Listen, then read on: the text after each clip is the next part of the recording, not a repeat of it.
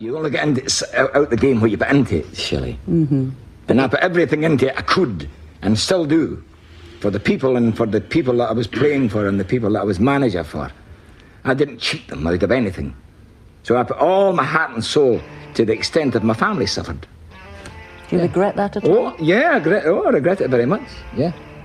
Somebody said the football's a matter of life and death to you. I said, listen, it's more important than that.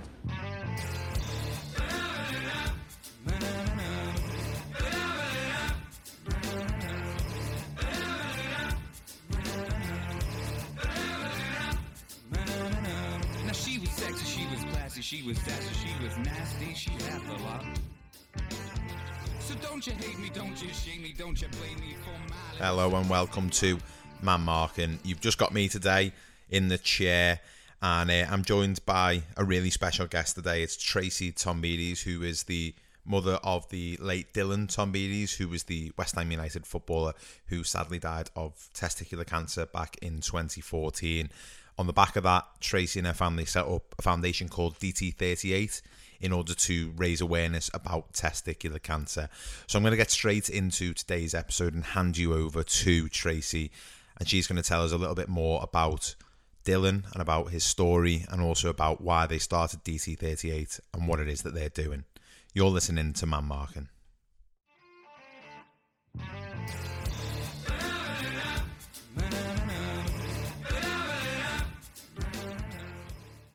Hi, everyone. Uh, my name's Tracy Tombides. I'm the founder of uh, a charity called DT38. Uh, it is a charity that raises awareness of testicular cancer, and it's in memory of my son, Dylan Tombides, who played at West Ham uh, and who wore the number 38 shirt as a squad number and who had his uh, number retired uh, the day after he passed away. So that's the, that's the reason that the DT38 is is with us today. And uh, I'm sure people can can tell from your accent, Tracy, that you're not originally from the UK or, or originally grew up in in the UK. And from what I was reading on the DT38 website, you you, you moved around quite a lot when um, particularly when when Dylan and you and your other son was was was younger. Were you kind of pretty used to moving around quite a bit? Not really. I mean, I'd always traveled a lot. Uh, Jim and I traveled. We like to travel a lot, and um, it was a case of of um, we had an opportunity to go to Macau, and uh, the boys were 11 and 13 at that stage, and we just thought it was a really good opportunity for them, educational wise as well. And um, yes, we took the we took the opportunity to go. Um, you know, they went to a local school up there, and they both learnt Mandarin and Portuguese. Uh, I learnt Cantonese, and um, yeah, it was a it was a real eye opener. It was a real education for us all. Can you sp- can you still speak Cantonese now? Then I won't starve in a restaurant. My my restaurant Cantonese is pretty good, and um, and the boys managed to retain the swear words of both those languages. So you Yeah. know the important stuff. Yeah, when you're on a absolutely. Football pitch, yeah. and then you obviously the, the the family all came over to to London when when Dylan signed for for West Ham. How did how did that all come about? Well, when we went to Macau, they um they got into um, at school with a really good group of boys. They were, you know, we still keep in touch with them today, and they um, so they got to know the the football out there. They played five-a-side cage football, and they'd play against like fifty-year-old men. It was just really, really competitive out there, and so they sort of like got to back playing like probably more than that what they were actually playing in Perth. Um, and I happened to be travelling home to, to Perth um, on one of my trips, and I caught up with one of the West Ham scouts out there, Mike Lee, who was a, a family friend and had coached the boys from a young age.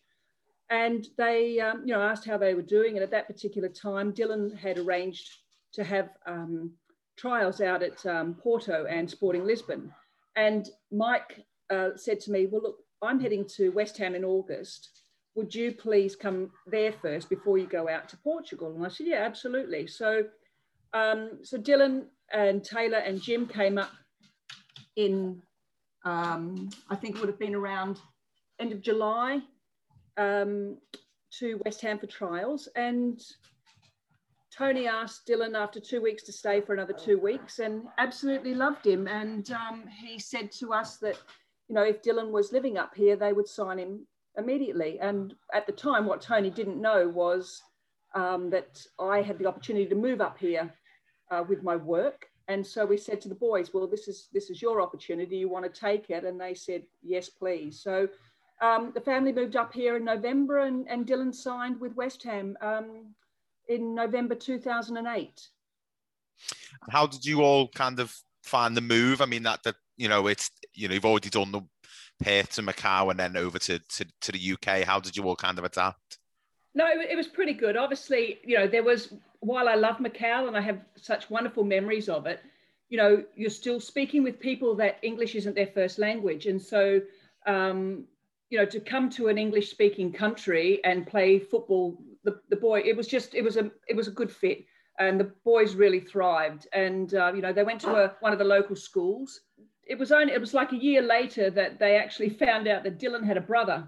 And so they, they wanted to have a look at Taylor as well. So it was, you know, probably um, a couple of years after, after Dylan signing, Taylor joined the club as well. So from that perspective, um, you know, both the boys up here living away from home and their friends, it was compensated by the fact that, you know, both of them were at West Ham United, and that's a pretty big deal for them.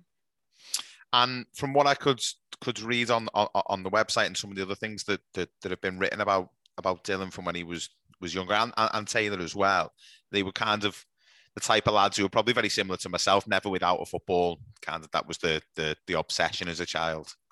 Oh, definitely, uh, definitely obsession, and and you know one of the, the beautiful things about Perth and Australia is is the weather all year round. So they would play football for the main season, and then in the off season they just they swapped every year. They'd play basketball, they'd play tennis, they'd play, you know, baseball, t-ball out there, and you know they really enjoyed um, the variety of sports. So yeah, they they always had a ball at their hands and their feet, and you know got some wonder, wonderful remem- memories of. Um, you know, I, I, don't know whether you ever played Foursquare or anything like that, um, where you, you, we just had all brand new paving laid out the back of our house. And uh, within eight hours, they'd drawn a Foursquare uh, marker on the ground, but they used permanent marker. They didn't know what they were spraying. So, um, you, know, you know, day one, we had this permanent Foursquare uh, on our paving out the back. So they would know, they, they just always had a ball at their, their feet or in their hands. It's a pretty good lifestyle the original um, diagnosis that, that that Dylan got was when he was at the under seventeen World Cup. Is that right? So the original diagnosis was uh, for us was in April, and that was the year in two thousand and eleven that um, West Ham were struggling to stay in the league, and they were in a relegation battle. And from what Dylan tells me, you know, the mood around the club was a little bit somber, and he didn't want to he didn't want to make it any more somber, I suppose. He didn't want to impose on anybody, so he decided to go to a GP. Um, and as a as a 17 year old boy, you know, mum doesn't come in with him and dad doesn't go in with him. So he goes in and he comes out, and the doctor had told him that it was just a cyst and people live with cysts every day, and um, there was nothing to worry about. So from my perspective, that's exactly what you want to hear from a doctor. There's everything's fine, don't worry. You know, it's something that's you know, not life threatening or anything like that. So, from my naivety, um, you know, I, I, didn't know to go and insist on an ultrasound or, or follow anything up like that. Um, and, you know, from the point of view of, of had Dylan gone to West Ham, what would have been the situation? I know that um, it would have been picked up early, but um, yeah, it wasn't meant to be. I presume then, because it, it, for for for a lad of, of that age at, at 17 and it's kind of one of the the things that we'll get onto a, a little bit later and, and a lot of the work that you do with the with the charity is around sort of making sort of young lads aware i suppose to go and do those checks. Uh, it's it seems quite um i mean i know for a fact that probably when i was 17 i might not have even gone down to the gp i, I presume that, that you know it, that, that that must have been quite a sort of strange time i guess guess for you as a as a as a family really to have to have even gone to that step yeah look you know I, I would i would be lying if i didn't say to you i did the whole google doctor thing. And um, you know just to try and reassure yourself that there could be so many many options. And look they there were. Um, but at the end of the day you know getting down to a doctor you know we did that. We you know we encourage everybody to do that and it still wasn't enough. So for us it's like just giving them the tools to actually turn around and say you know guys this is what you need to insist on so um, yeah from from that perspective it was um, you know I, I think that Dylan did the, the right thing in terms of being somebody that actually stood up and went, you know what, I've got a problem and I want to go and get it looked at. And um, yeah, look, you know, as we said, the you know we won't know if he had gone down another track or if he'd gone to the club, but you know, I'm I'm pretty sure that um, had he involved the club or had we involved the club, that um, we would have got onto it straight away. But then, you know, there's so many consequences that after that that that that Dylan thoroughly loved and thoroughly enjoyed. You know, maybe he wouldn't have gone to the World Cup. Maybe he wouldn't have been on the bench for the last game of the season. Maybe he wouldn't have got a you know a five year night contract. Maybe you know all this sort of thing that that adds on to it afterwards. And so, and I don't think he would change any of that because he genuinely thought that this disease he was going to beat.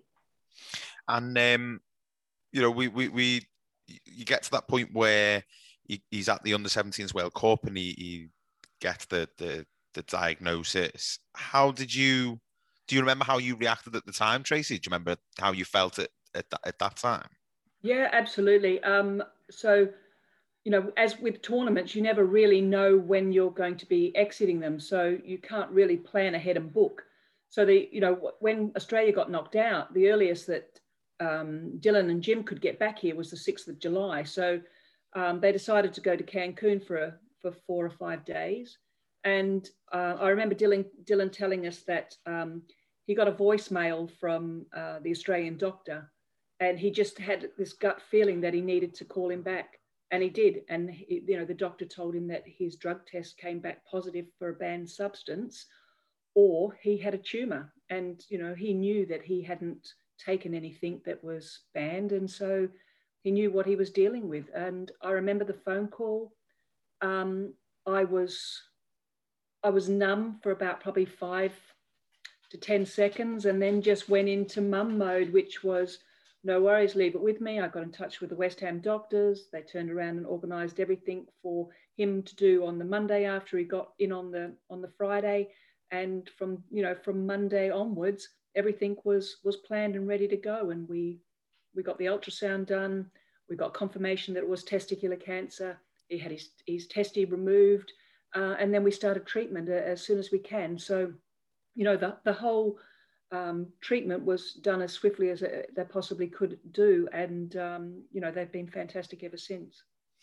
And uh, from what from what I've read, Tracy, about Dylan and around the way that he kind of reacted to the news and the way he took everything on, I, I mean, just from the, the sense that I get from from you as an individual, you seem like the type of people who would be okay, well, how do we how do we deal with this? What do we do next? How do we kind of go about this? Was that sort of the sense that you that you had as a family really at that time? Yeah, look, it was, and uh, you know, we sat down and obviously talked about about it because we got all the information from from the doctors uh, at the club. And you know, one of the things that Dylan was 100% across was that he was going to be a cancer patient for a short time, but a professional athlete for a long time, and he wanted to make sure that he was that professional athlete throughout his throughout his whole cancer treatment. Um, so you know, I mean, he even planned to have chemo on a Friday after he trained, so that he could then have Saturday, Sunday to recover, uh, and go back to training Monday to to Friday. Um, you know, during during the eight or nine cycles of chemotherapy that he had, some were varying. Some were like five days in hospital um, and then recover for three weeks, and then other treatments were um, as, a, as an outpatient where he would go in in the in the afternoon and have um, you know there for three or four hours having his dose of chemo. So you know depending on what the um, cycle was at the time he was able to plan that around training. And he would go down to the club every morning um, you know he still was a was a he loved to joke and laugh and play practical jokes on people. I don't know. I think us australians get away with that a little bit more than others. I don't know.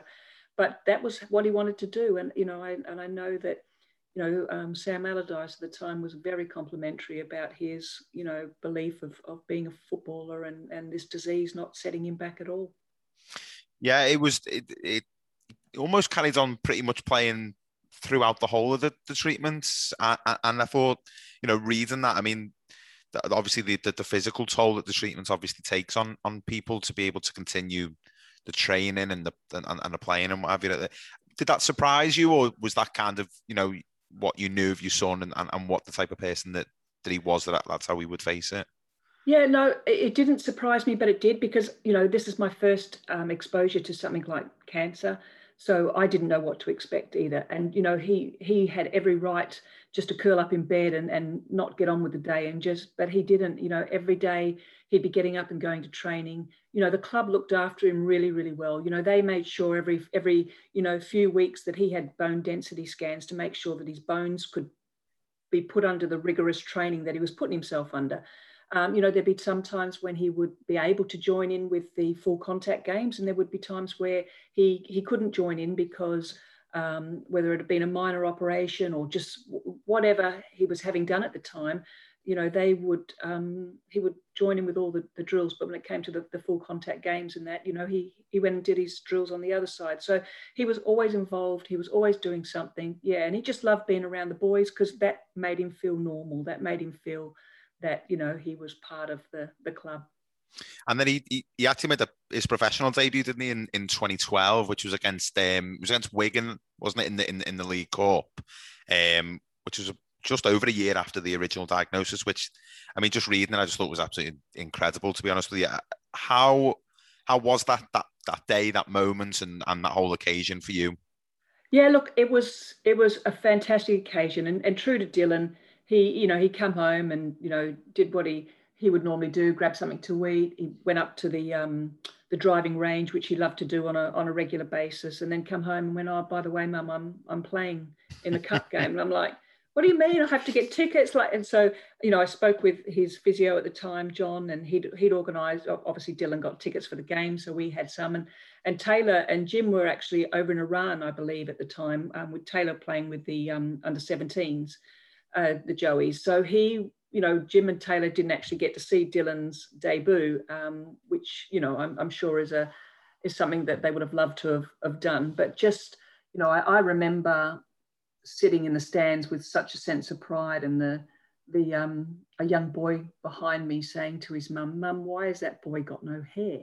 And she said, "Oh, I, I don't know. I don't know what the reason is." And and I just turned around and I said, "Oh, the medicine that he's having is making his hair fall out." And his mum was just really quick to go, Oh, what medicine is that? Like, and I was like, Well, it's actually chemotherapy.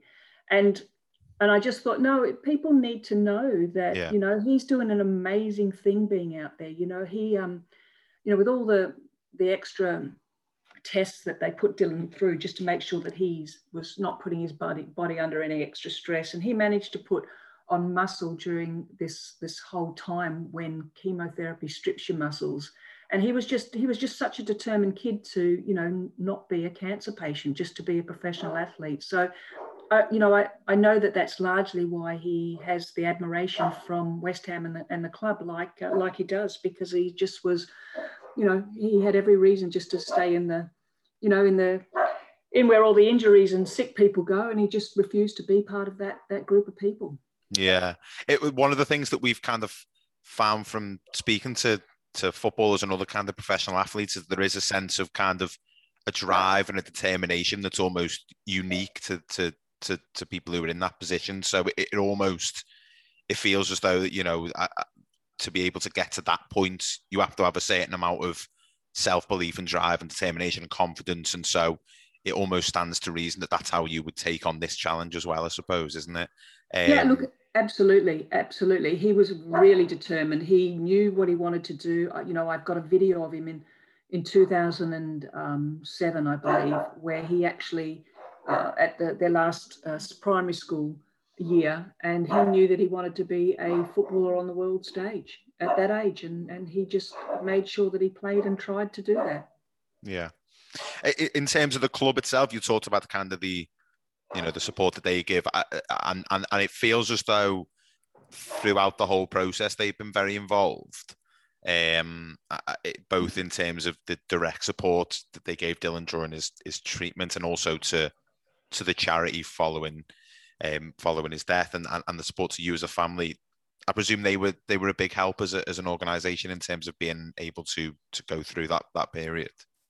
Um, I don't know what we would have done without them. Um, I, I, have nothing but admiration for for Karren Brady and David Sullivan and David Gold and you know and every, and their team below them that obviously they reached out to us. And you know you have to know what the club's decision is um, or what the expectations are um, when dealing with this. And it was whatever the family needs. And that's exactly what it was you know from the moment you know they brought Dylan home from from Germany when he passed away um, this you know the service on here flew Dylan out to Australia and it was just you know, they just took a lot of the the the pressure off us because we were numb. We just, you know, we were numb. We just couldn't believe that we could go from this point to this point three years later and lose a son. And for you then, Tracy, because I, I would presume throughout this this time your efforts are all focused on on Dylan and his recovery and and and you know you said you went into mum mode. I mean, I can only imagine the way that my mum would be about it would probably be exactly the same. How how how did you feel during that time in terms of you know your own sort of emotions and and and getting through through what was probably I would imagine an incredibly difficult period.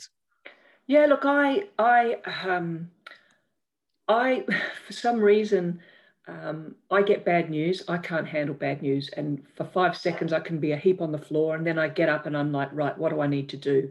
So, you know, I, I really like whenever I would actually listen to um, blood test results or new, I knew I had to lay down. I knew that my legs had to be up in the air just to even be able to stand up in, you know, and, and get on with it. And um, yeah, it, it was just one of those things where I was like, well, I can't show that side of me because Dylan wouldn't. Dylan would just say, right, what's the next step? What do we got to do now? I'm ready for this fight. What what's next? What do I got to do? And he just he had this wonderful can-do attitude. And there was only there was only one time that I actually saw him inconsolable, and that was um, when he we went to see the liver specialist, and he had to have his liver resected, and they said to him that he would he would need to be out for three months and that meant he couldn't go to the World Cup for the um, uh, the under 20s, and he was he was devastated. He was I've never it was the saddest day seeing him like that because for me, you know, when Dylan bounds out of bed of a morning and when Dylan's like comes home and, and has something to eat that's and then races out the door again, it gives you a sense of hope that he's he's okay, you know, that he's coping well and that this is, you know, just a, a phase that he's going through and that he'll come out the other side of it. Um, so, you know, he played a huge role in my ability to manage the situation well because you, if I'm looking at my son laying in bed curled up, you know, you, you're just devastated. But the fact that he could go down to training and then come home and then go out to play, you know, golf or go the driving range just just gave me a sense of hope. Absolutely, and I, I was I was I was reading Tracy that there was a there was a point where I think the doctors in this country had said that the, the cancer had gotten to a point where it was it was incurable, which I think then led to to Dylan going over to Germany for some for some treatment. How was that in terms of because obviously Dylan's kind of attitude towards it was, you know, I'll be a cancer patient for a short period of time and then, you know, we'll get over it and, and it'll be a thing in the past rather than a thing of the future, if you see what I mean. Uh, how was yeah. that that must have been quite a bit of a blow to you as a as a group? I think um, I think it was probably more a blow to Jim and I because you know we are big, you know due to our age we've been exposed to a lot more people with cancer and so you know that there are some people that, that recover you know that there's some people that don't. So I think for Dylan you know at the time he'd had uh, a round of chemotherapy in in November um, into the beginning of December and he he uh, then went out to um, a, a, tournament uh, to play for Australia in Oman in January so it was when he came back from that that they turned around and, and said to us that we can no longer offer Dylan a cure.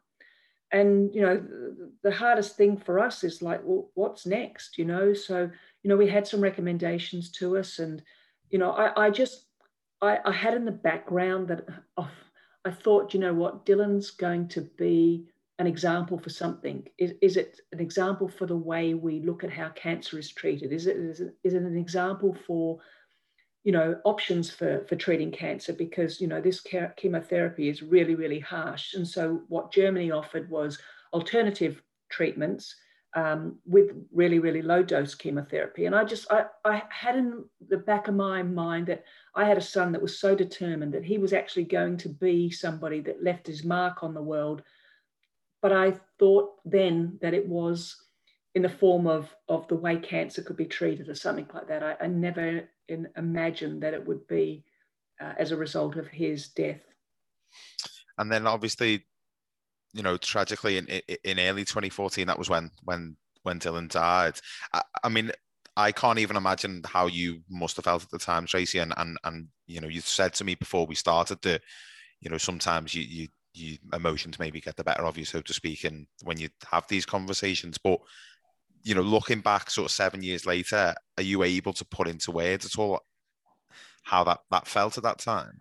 Yeah, I mean, I I it's I remember it as clear as day because you know Dylan had been in a coma um, for about a week, and um, yeah, we, we woke up and he was he was going to be no longer with us. And I just remember calling up Taylor and saying, Taylor, you know, you need to get back to the, the, the hospital room. We don't have much more time. And I was in tears, I was devastated. And when, so we were all together when he passed. Um, you know, we never got to speak to him, although, you know, I know that he could hear and, you know, we, we said our, our lovely words to him. And um, we were just numb.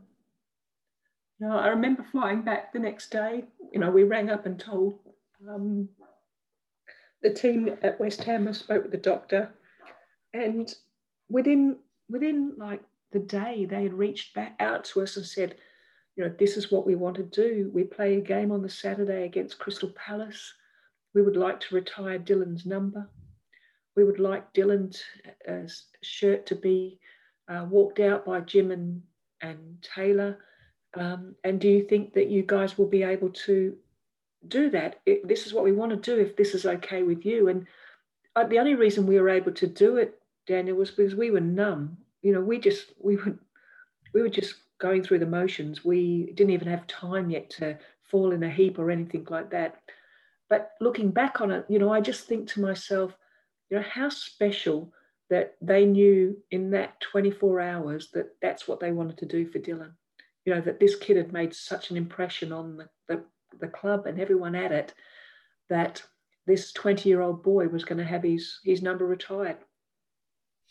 Yeah, I think that you did what you've just said there, Tracy, in terms of the impression that he obviously made on on everybody at the club. I mean, I, I actually remember you know, as a as a football fan, that you know this this you know the the, the whole thing happening and and the the news reports about it and the the kind of outpouring of emotion from West Ham as a as a club really it, it was quite palpable really and I remember I was reading about um, Mile Jedinak was quite um, instrumental in in some of the things that he did as well. Did that help that support that you got from the kind of wider footballing community at that time in terms of being you know, providing that emotional support? Yeah, look, absolutely. Um, uh, we I'd been in touch for most of Dylan's football career with um, uh, uh, one of a, an Australian journalist that was up here that was a um, correspondent uh, for Fox Sport uh, in Daniel Garb, and Daniel put Mile and I together, and Jim after the, the game, and um, you know Mile, um, you know obviously passed on his condolences. Um, and then from that day onwards, we kept in touch, and you know, the we've been part of their family ever since. You know, he's he was like, you know, you're not spending Christmas alone. Come spend it with us.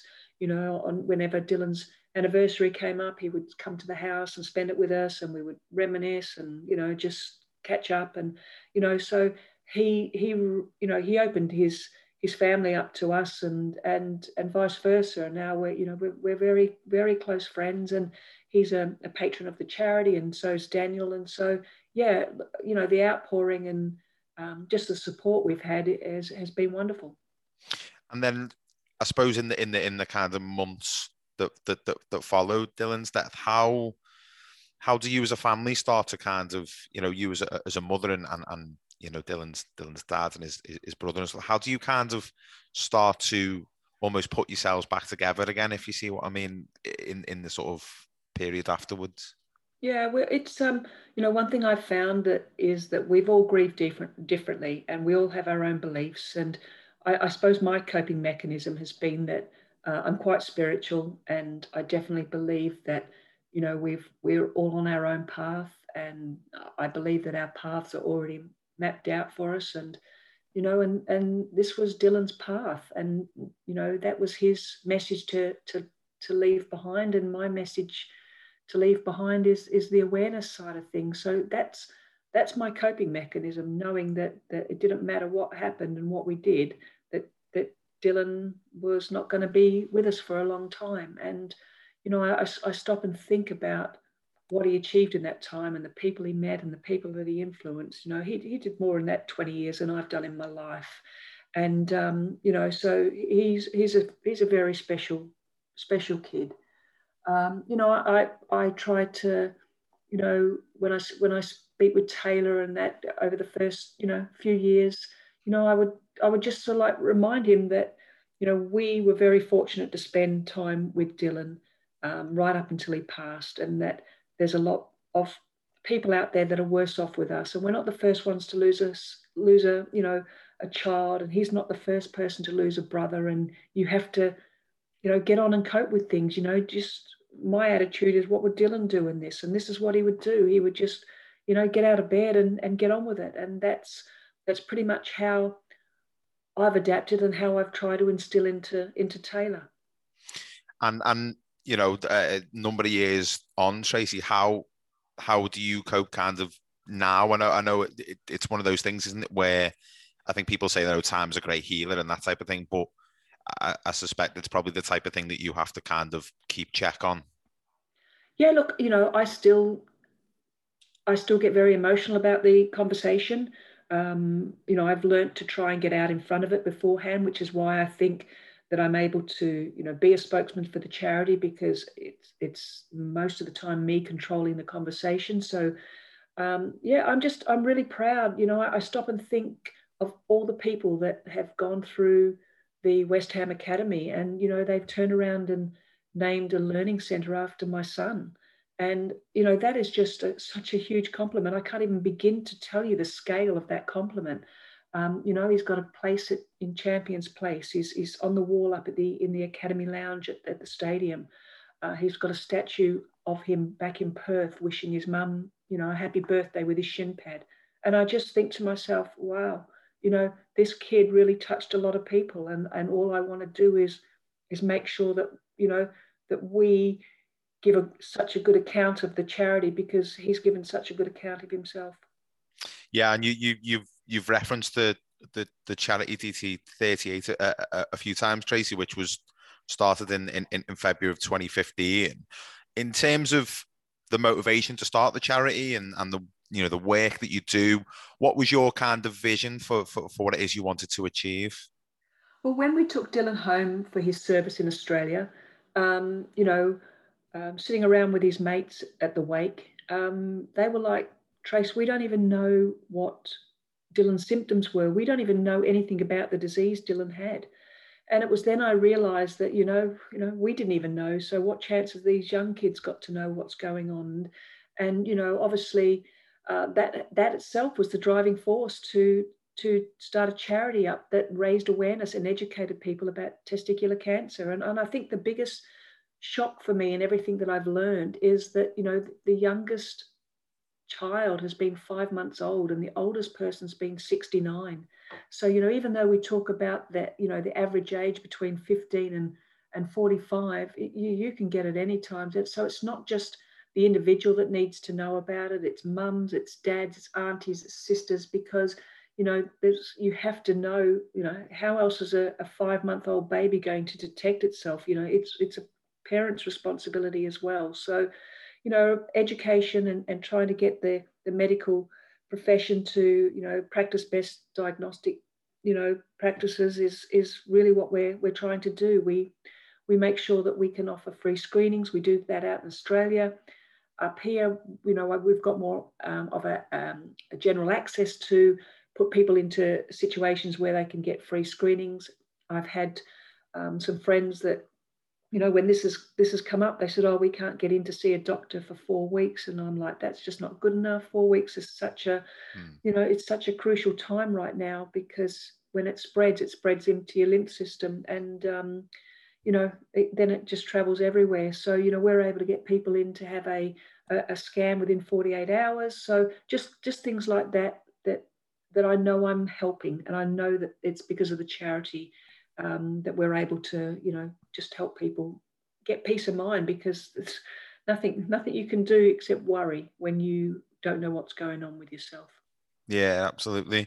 And and one of the slogans on on the website, Tracy, is um, "Delay is deadly. Get educated." And you talked about the fact that Dylan's friends were talking about, you know, oh, we didn't know this, or we we didn't know about that, and and you know, one of the sort of common themes that we talk about on this podcast, particularly in relation to, to mental health, but it's as as relevant with physical health as well, is that you know young men maybe don't have a, a, particularly good grasp on approaching their health and knowing what the signs are they should be looking out for. Do you find that that's something that is in reality true as well in terms of something that you come across quite a lot? Yeah, look, I I'm I don't think that men are ignorant at all to the, the fact. I just think they they have this self belief that I'll be all right, that I'll be okay, it'll go away. And, you know, um, you know, I think more people are, you know, with stories like this, just to say, hey, here's a kid that had, you know, his world at his feet. He had access to medical and everything. He got the best of everything, and he still couldn't beat this disease. So please don't think that, you know, you don't need to do anything about it. Um, you know, and, and you know, the, the delay is deadly. Get educated a bit. Well, Dylan's nickname in Australia was Didge. His, his name was Dylan James, and DJ ended up being you know shortened to Didge, and it's it's the acronym for for Didge. It's delay is deadly. Get educated, and so you know the book that we have is a, a book that's called Didge as well. So you know it was just really all to tie in things like that. But yeah, you know um, it testicular cancer has a really good success rate only if it's caught early. And unfortunately, Dylan had a, a, a very rare and fast aggressive disease, but you know, it needed to be fast and aggressive to beat him because otherwise, you know, there would have been no match. Yeah, of course, and and I think there is there's a, a, a perception possibly around maybe not just footballers but but athletes generally and you know if you're fit and sporty and and, and you know you're athletic that maybe you you kind of won't get sick we've obviously seen very recently in the, only in the last few days, Michael Appleton, um, who's a, a, a current uh, EFL manager, has, has, has been diagnosed with testicular cancer. Do you yeah. think there is maybe that the, the, the, there needs to be a way of us kind of reframing how we look at it with regards to athletes as well that maybe may change that that that conversation for you know for for everybody else? Well what i think that it needs to um needs to happen is that you know, it just goes to show that it can happen to anyone. You know, I mean, um, I know Michael, would if he's been around football and he's a coach, he's been around it all his life, and I'm sure that you know he's he's in the best of health that he can be, um, or you know, or has been, um, and it just goes to show you it doesn't matter whether you are in the best shape of your life or the you know probably need a little bit of work, whatever. Um, is that you have to take your health seriously, and you know, I, I'm pleased to you know, to reach out to him and, and say, you know, we wish you all your best and we hope your journey is, you know, is a successful one because um, it really can be a disease that is is successful uh, if, if diagnosed early. Tracy, that is um, that's kind of all the questions that, that I had written down that I wanted to ask you. I just want to say big thank you for for for agreeing to come on and speaking with us. And um, the listeners obviously can't see you, but uh, uh you've got probably the best hairdo of anyone we've had on the uh, on the podcast. but yeah, thank you so much, Tracy. It's been an absolute pleasure speaking with you. And um, yeah, it's uh, you know it's it's it's an honor for us to have people like you on on the podcast. No, look, I really appreciate you having me on, Daniel, because you know it. It's I know your listeners out there um, you know, probably curious about a little bit more in, in depth into Dylan's story and a little bit personal, and, and hopefully, you know, um, the story I'm telling will will help somebody, maybe directly or indirectly, uh, help someone else that might show for symptoms with testicular cancer. Just want to say a huge thank you to Tracy for coming on the podcast today. It, as you know, you will have heard throughout that episode, it's still seven years on, an incredibly difficult thing for any mother to have to talk about, and so we are hugely, hugely appreciative of Tracy giving up some time and coming to speak to us. It's you know a really sad story, and you know I think that the biggest thing that I came away with from that interview was admiration for Tracy as a person, but also admiration for their family and also for the work that they're now doing through the DT38 Foundation. And most importantly of all, an incredible amount of admiration for Dylan, you know, as a young man going through what he was going through and the, you know, the way he represented himself was, you know, extraordinary. I think we can take an enormous amount from from that. So, you know, from the bottom of our hearts, everyone at Man Marking just want to say thank you to Tracy for for giving us their time and telling us that story if you want to learn a little bit more about Dylan and about the DT38 Foundation, then head over to their website, which is dt38.co.uk. And you can, of course, um, find them on Twitter. Their handle is at Dylan Tombides, which is T O M B I D E S. And you can find us on Twitter as well. Uh, our our handle is at Mark underscore man. And don't forget to use the hashtag Where's the Talking Lads. Now, we'll be back again on Monday with another interview, and this time it'll be with Ross Lee uh, who is a uh, sort of becoming quite a famous gardener. So it was really interesting to talk to, to Ross about his story and how he's gone from um, homelessness and drug addiction to being a being a sort of online gardener. So it, it, very much worth listening to to that one. So thank you to you for listening, and we'll see you next time.